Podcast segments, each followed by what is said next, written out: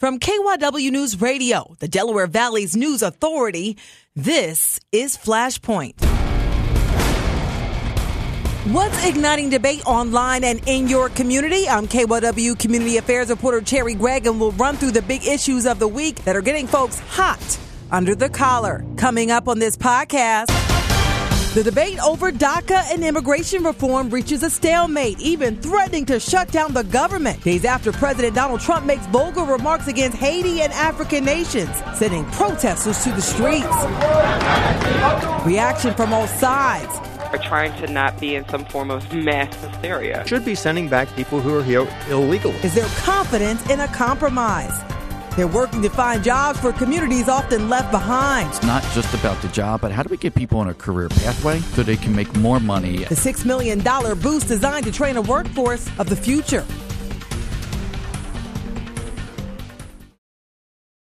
Hey guys, listen up. When you're done with the show, would you do me a favor? Please provide a review and rate this podcast. And feel free to provide feedback often. We need reviews to push us to the top. Now back to the show. Thanks all.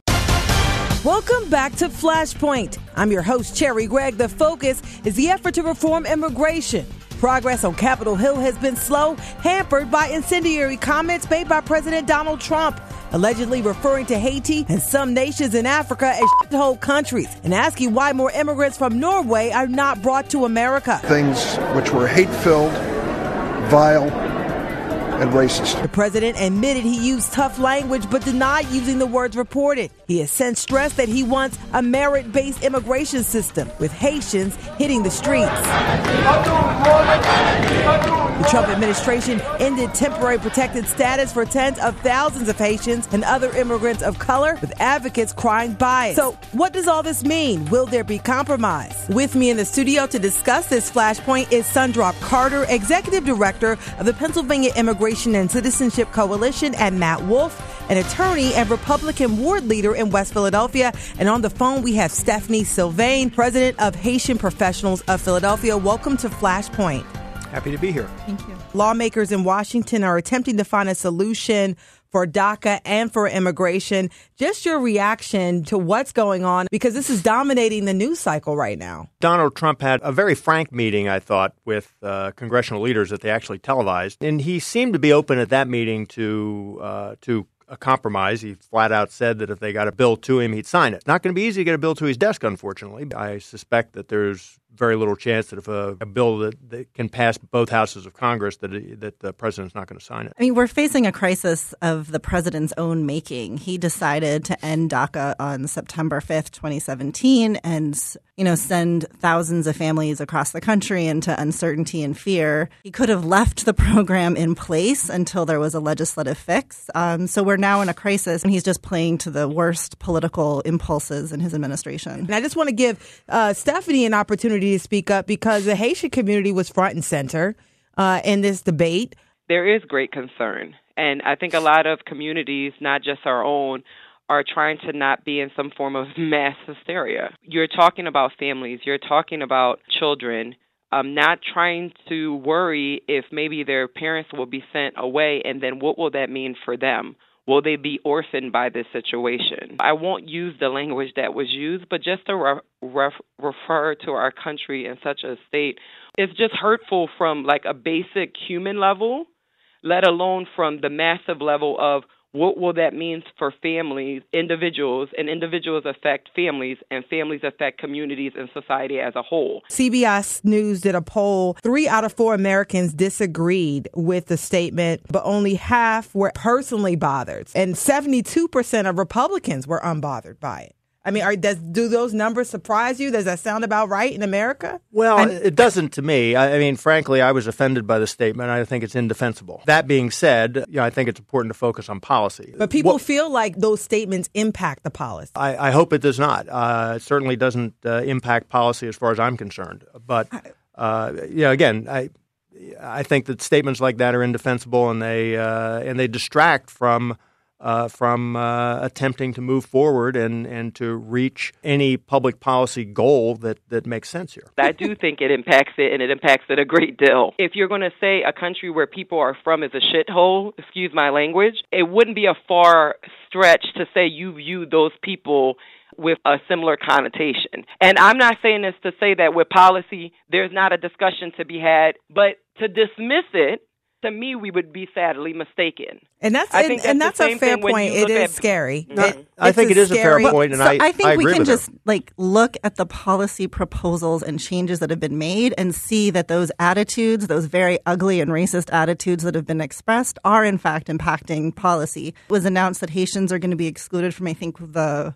Yeah. temporary worker program. Yeah. Three days after a very hateful comment made by the president, maybe in his heart of hearts, our president, you know, does not believe the Yeah. statements he says, but the policy proposals that he has enacted and proposed Yeah. specifically target Muslim communities, people of color, black communities. And that is like, that's the real world human cost of these hateful And, statements. and I want to be fair. President Obama was nicknamed the deporter in chief. Oh, yes, we, we use that all the time. we use that all the time. There was a love hate relationship between the Obama administration and the immigrant community. And now, you know, many have said that President Trump is simply enforcing current Im- immigration laws. And you know, Cherri, I think, but I think that touches back to the fact that that's why, even as a representative, and even as one that you know is personally and as a community hurt by the statement and outraged by the statement, I still agree that policy has to come on the forefront and a discussion has to continue and you know actions need to be taken. You have to factor in how you know how are these approaches being made and with what mindset. I'm a Haitian American, um, you know, where I'm Yeah. of Haitian descent, um, but you know, I still have family to worry about. And you know, just even the approach of immigration, whether the discussion is it going to be family based or is it going to be merit based? And that's just that's the discussion right now. Do you think? I mean, this is sort of throwing huge obstacles in front of this debate. Well, you know, maybe, but I, I don't see it uh, impacting the discussion among the people that count, and the people that count are the uh, elected uh, congressmen and sen- or, you know, House of Representatives and senators in Washington. There is opportunity for compromise here, and if they can get a bill passed through the House and Senate uh, and put on the president's desk, I think there is very little. What do you think that would look it. like? Because there has been comment in Washington that no one knows what what the president would actually sign. What the president said was that he'll, if they get a bill on his desk, he'll sign it. Now, shouldn't surprise anybody that a piece of this is going to be, you know, a down payment on at least part of a wall because that's what the president uh, has uh, campaigned on, and there is enough support for that in Congress that it's going to be a piece of it. And if there are, you know, people that aren't going to vote for it because there's money in it for a wall, then it's not going to pass. You know, our visa program is kind of in a shambles, or you know, it's too easy to overstay your visa. Uh, it is actually more difficult than you can imagine to deport criminal immigrants. There's a little bit of inaccuracy there. It is extremely easy to deport people. This myth that we can't deport people is something that is only a talking point for politics and has nothing to do with reality. People are deported every day. Families are ripped apart every day. Communities are damaged every day because we view, you know, certain people, primarily people of color and poor folks, as expendable, and that it's it doesn't count if we deport Yeah. them because they're a quote felon, not families. Well, and we should be sending back people who are here illegally. I'm not going to make any apologies for that. Uh, that's something that we need to be doing. Now, is it realistic to say that we're going to send 11 million people back? No. Hence the reason that we can, you know, try and forge a compromise on it. In the 1800s, there was no immigration law. You could just show up on the borders and you could just walk over here, open up a business, and it wouldn't be a thing. It wasn't until the late 1800s when people started restricting people based on their Chinese ethnicity, and then in the 1900s, people from Eastern uh, Europe, like uh, if you were if you were Italian, if you were Jewish, they didn't want you in here. My And grandfather was Greek. You see another opportunity to limit people. Based on ethnicity, and this Our- is an ethnic base. That's what people are saying. This no, our immigration laws immigrants. from the the very first, from the very first immigration law that was passed until modern day, every single immigration law we've had pretty much has been racially and ethnic based. You know, white was defined as Western European and sort of Southern and Eastern Europeans were excluded, but African yeah. immigrants basically 100% restricted and very limited until the 60s. And the diversity lottery was the very inadequate solution to that. And so, people, and so now yes. saying we're going to threaten the diversity lottery, lottery is basically saying we're willing to go backwards to pre 1965 versions of our racially based laws, that, which is a backwards no, that, step. That we should be moving. Not the case. We should we, be moving forward.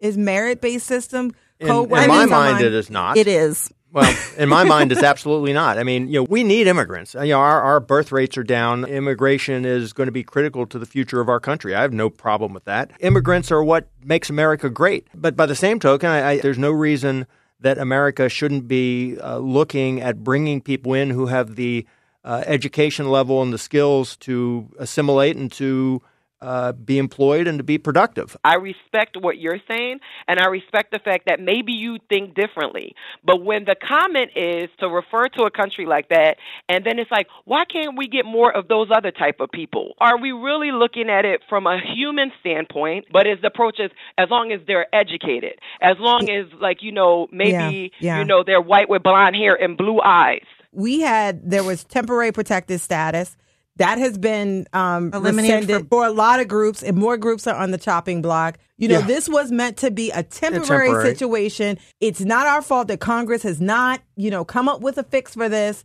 But this, it was supposed to be temporary. People weren't supposed to, you know, build lives here and stay here and become permanent citizens. That's the argument that we're hearing. No, well, I hear the argument, and it's a great argument on paper, right? But what that doesn't do is it doesn't look at the actual world around us and say, okay, maybe TPS was supposed to be temporary and it is Congress's responsibility to fix this.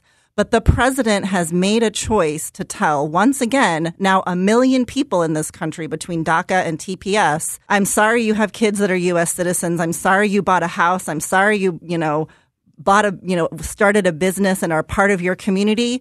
Get the hell out. I've just decided. And he's telling, again, telling predominantly people who don't look black like him, you know, black and brown and poor communities. Yeah. And yellow. We are going to punish you for some political points instead of saying, okay, yes, it's temporary.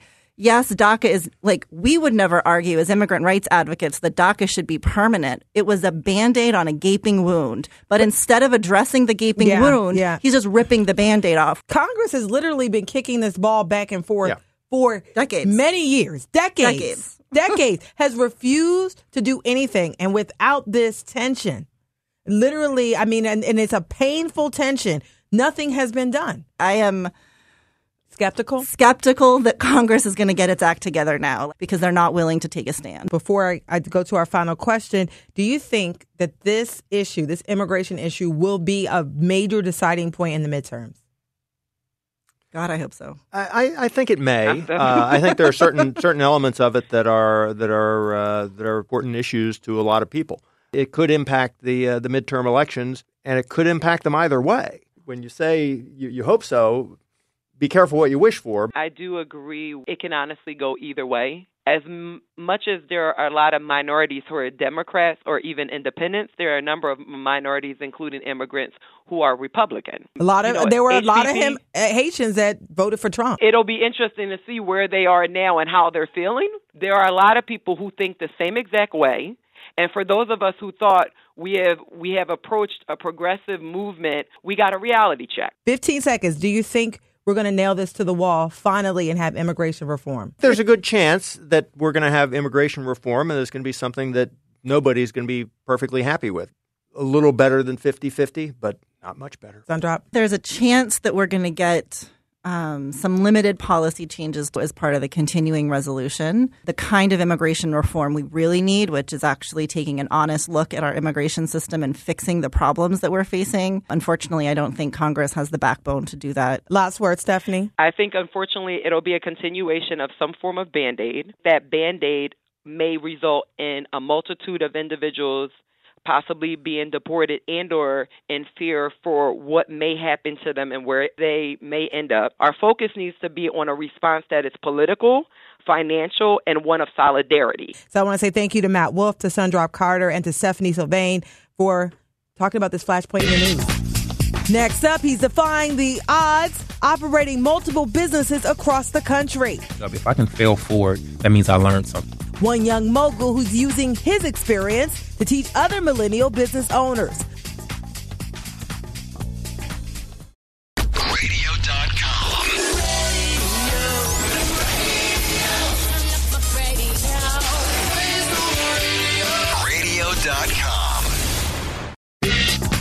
This is Flashpoint, where we talk about the issues that get everyone hot and bothered. I'm your host, Cherri Gregg, and one of the issues that get Philly residents hot under the collar is the disparity between minority owned and majority owned businesses.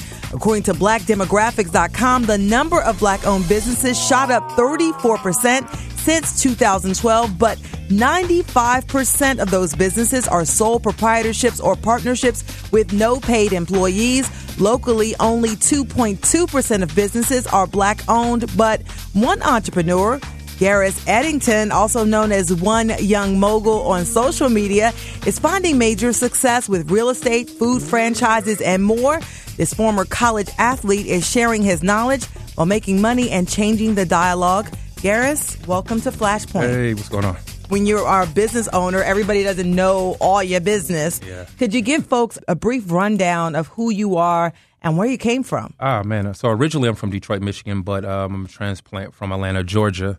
Uh, went to Florida State, Tallahassee for a long time, hung out there. And uh, I don't know, I started my entrepreneurship uh, lifestyle there in college from uh, apartment managing, restaurant consulting, playing sports, all that at one time. They start saying you're uncoachable. So you have to figure out how to coach yourself, and especially on life. So I started focusing on becoming an entrepreneur. So you started out with like a wing A pizza sports bar. No, sports bar. I opened a sports bar in Tallahassee called All Stars. Then I got the Wingstop in 2006 and 7 uh, with another uh, athlete, uh, Cosey Coleman from the Buccaneers. And so then that sort of kind of got you into franchising. Yeah, I started doing uh, franchising and restaurant consulting for a lot of other athletes. Then you got into real estate, Right. building restaurants kind of and building Right. facilities from the ground up. I started off as leasing as a part time job when I had the restaurant. I'm working for Pinnacle and uh, another corporation derived around apartment complexes. So during that process, I started doing land acquisition, leasing, understanding the property management side of things, and then it gave me the opportunity to start building. Took some of my own money and started uh, investing. And so now where are you? Now we're a little bit different. We are moving a little in different markets. In Philadelphia, I have uh, the Sleep here, Sleep Inn at 1020 Cherry Street, a new hotel on 8th and Spring Garden that starts uh, to break ground next year. Uh, I have uh, the new apartment complex at 525 North 11th Street, and I'm still in food. Yeah, tell people about you because you got a spot in West Philly. Yeah, I own a, a corporation, a new company, a franchise called Flying Crust, 14 flavors of wings, 12 gourmet pizzas. So what I did is I merged two restaurants that I had before, Red Brick Pizza and Wingstop, and made this franchise. Yeah, and that is just in Philly because you also have stuff Philly going on in Vegas. You are pretty young though, A little bit, not really. 30s. Six. Now you're known as one young mogul on social media. Talk about the mindset that it takes to sort of break the chains of some of these disparities that we hear when we talk about minority owned businesses. The easiest part for me is to dream. So when I decide, you know what, I'm gonna do it no matter what. I'm not gonna take no for an answer. It seems that doors open, no matter if I force them to open or if I just wait until someone gives me the opportunity because I'm consistent. And uh, when I'm multitasking from the the new daycare to the new restaurants or to a new apartment complex or a single family house, I go in with the same mind state. I have to have a plan of execution. Yeah, and so you work with a lot of startups. Somebody has an idea, they have a passion about something, they hire you, you come in and you try to help them execute on that. Give me Mm-hmm. Some the steps that you walk people through. First, I sit down with them and try to figure out what are you really trying to do and what do you actually bring to the table. A lot of entrepreneurs think they bring something to the table and they really don't, or they find out that they're in the wrong position. Let's just say restaurants. You might have a chef. Um, that chef is usually in the kitchen. When they start thinking about the front of the house versus the back of the house is when things go awry because they are not front of the house individuals. You don't know customer service like that. You know food presentation, product control, and stuff like that. So I try to make sure that people are playing the roles that they need to play and stay in that position until the growth is there for you to be able to be allowed to come out of the kitchen.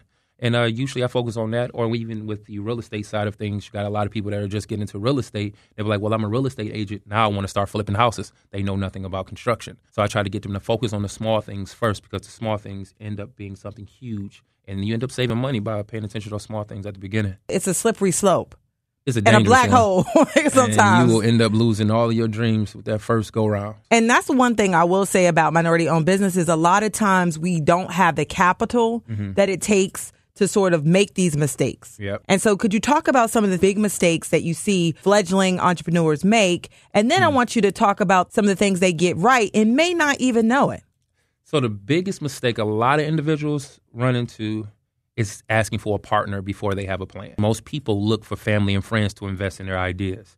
But when you look for family and friends and you can't tell me exactly how is my money being used, how long will it take before I get my return on investment, and what do I need to do to be a part of your mission to make sure that this is successful, dictating and divvying out duties. Most people don't do that. The things that they do get right though is start dreaming about something. Like, you know what? I think I want to get into real estate, but then how do I do that?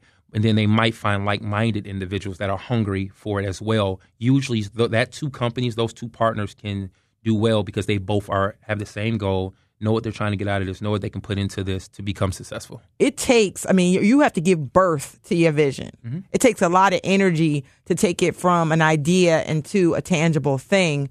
Um, and multiple, and, and you have multiple tangible things. So you got a lot of babies out there that's walking and talking and, and breathing and, and making money and doing their own thing. Getting that first one, living and breathing and pumping that life into it is very difficult for a lot of folk. um, when they run into that roadblock or that big old brick wall that they didn't know exist, even though it was there before they started, is when you lose that entrepreneurship spirit. Um, the reason that my babies grow, if you will, persistence is key, but preparation has been my biggest win. Usually, that extra thought saved me a little bit of money. And even with, recently with the daycare, I didn't know my daycare was going to cost me a hundred and some odd grand to build.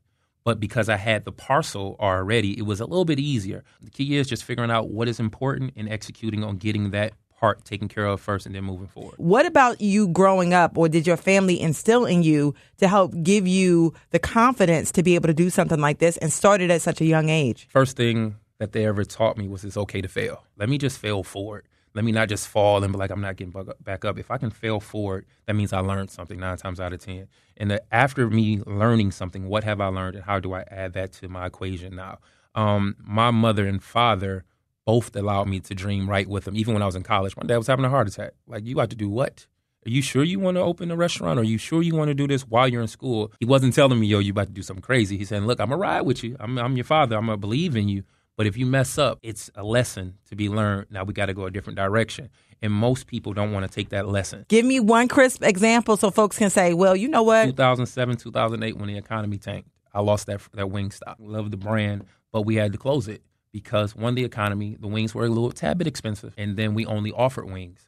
But what I learned from that failure is that I added pizza. Now, when I open Flying Crust, I have pizza and wings, the same flavor, but I always have in the back of my mind, I know how it feels to fail. After this, how do we make sure that we have this real stable ground? What is it that I can do every single day to keep me alive? So that diversifying uh, your Period. menu in a way. Uh, keeping it exact though, diversifying, but keeping it exact. Because a lot of people get that huge menu And talk hard- about, and they can't keep up with it. mhm. Where do you see yourself going? The only way you can keep going is never giving yourself a ceiling. I never stopped with just opening a restaurant. That was never my objective. Was to open one. My objective was to be an entrepreneur. It didn't matter what I was investing in, as long as it was a return on that investment. Then I fell in love with my dreams, which end up being, you know, real estate. Love it to death. Um, multifamily sh- sectors and stuff like that. The selling for me, the end all be all, is to be that individual that people can reach out to and ask for information and get the information that they need to keep dreaming. Especially the young youth, they need it. Yeah, and I think that's one of the things you do on social media. Yeah. You provide a lot of coaching to folks. Tell people about that a little bit and why you want to sort of pour into others. So one young mogul on IG uh, is really not about me. One young mogul is about the other entrepreneur that's dreaming. I'm just a part of being a mogul. You are not. You are the actual one young mogul. Um, and my objective is to feed and breathe life into your dreams, to give you that security, knowing that if I pick up the phone or if I call this guy, he's going to help me. I'm hands on. You guys can come to my restaurants. You guys can come to the apartment complexes. We can really walk through here and you can get your hands dirty and figure out wait a minute, this is what's behind that drywall. This is how apartment complex is built. This is how you flip a house without wondering. You have a lot of passion. That's a little dangerous. Yeah, I, I feel like no, I, I, seriously feel that you are passionate about it. And then when you start talking about your entrepreneurialism, mm-hmm. like you go into this space. Where is that space? It's been a long journey watching other people not believe in me. That's what fuels me. Is let me show someone else. Like you know what, I'm a lead by example, and then you can catch up. So where can people find you? If they want to get inspired? Go to One Young Mogul, the number one young mogul on IG or Garris Eddington on uh, Facebook, and you can find me. Thank you so much, Garris Eddington, for being on Flashpoint. Thank you. Next up, they're training underserved communities for work. Trying to help our young people and our adults figure out where do their skills line up. The city agency working to change poverty stats and the recent injection of funds they'll use to help.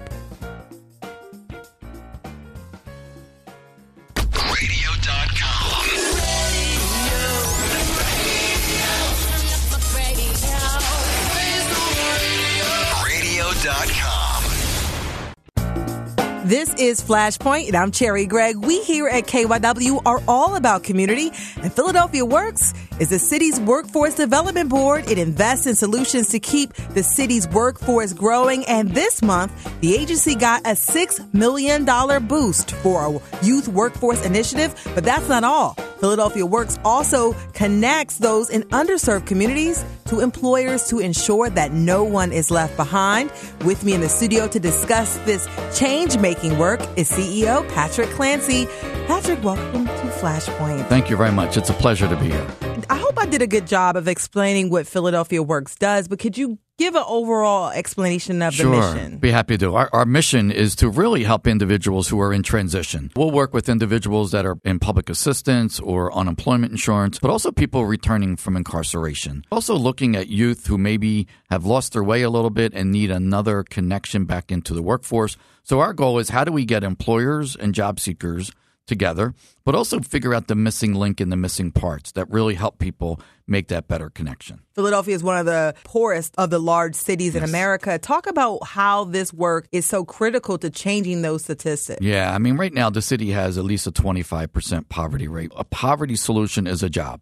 And for us, it's not just about the job, but how do we get people on a career pathway so they can make more money as that industry grows? And so let's talk about this $6 million. Sure. State money. Yes. Tell me what that'll do uh, for the city and specifically for youth. It will help a thousand youth that have been through the incarceration system. It'll help youth with disabilities. It'll help youth that are graduating from career and technical education from the school district. And the last group, which I think is the most critical group, is the foster children. Yeah. Right? These are the kids who are aging out of foster foster care and really need additional supports to find a job, get connected to school, and, and, really help build them a future. I had an opportunity to talk to a couple of the youth who are in the program at YouthBuild specifically, and they one young lady, she was like, you know, I didn't really have any direction in life, but now she's working in construction and sees a future for herself. I mean, we have seven critical industries in our region retail, hospitality, we have infrastructure and construction, we have transportation, we have healthcare, we have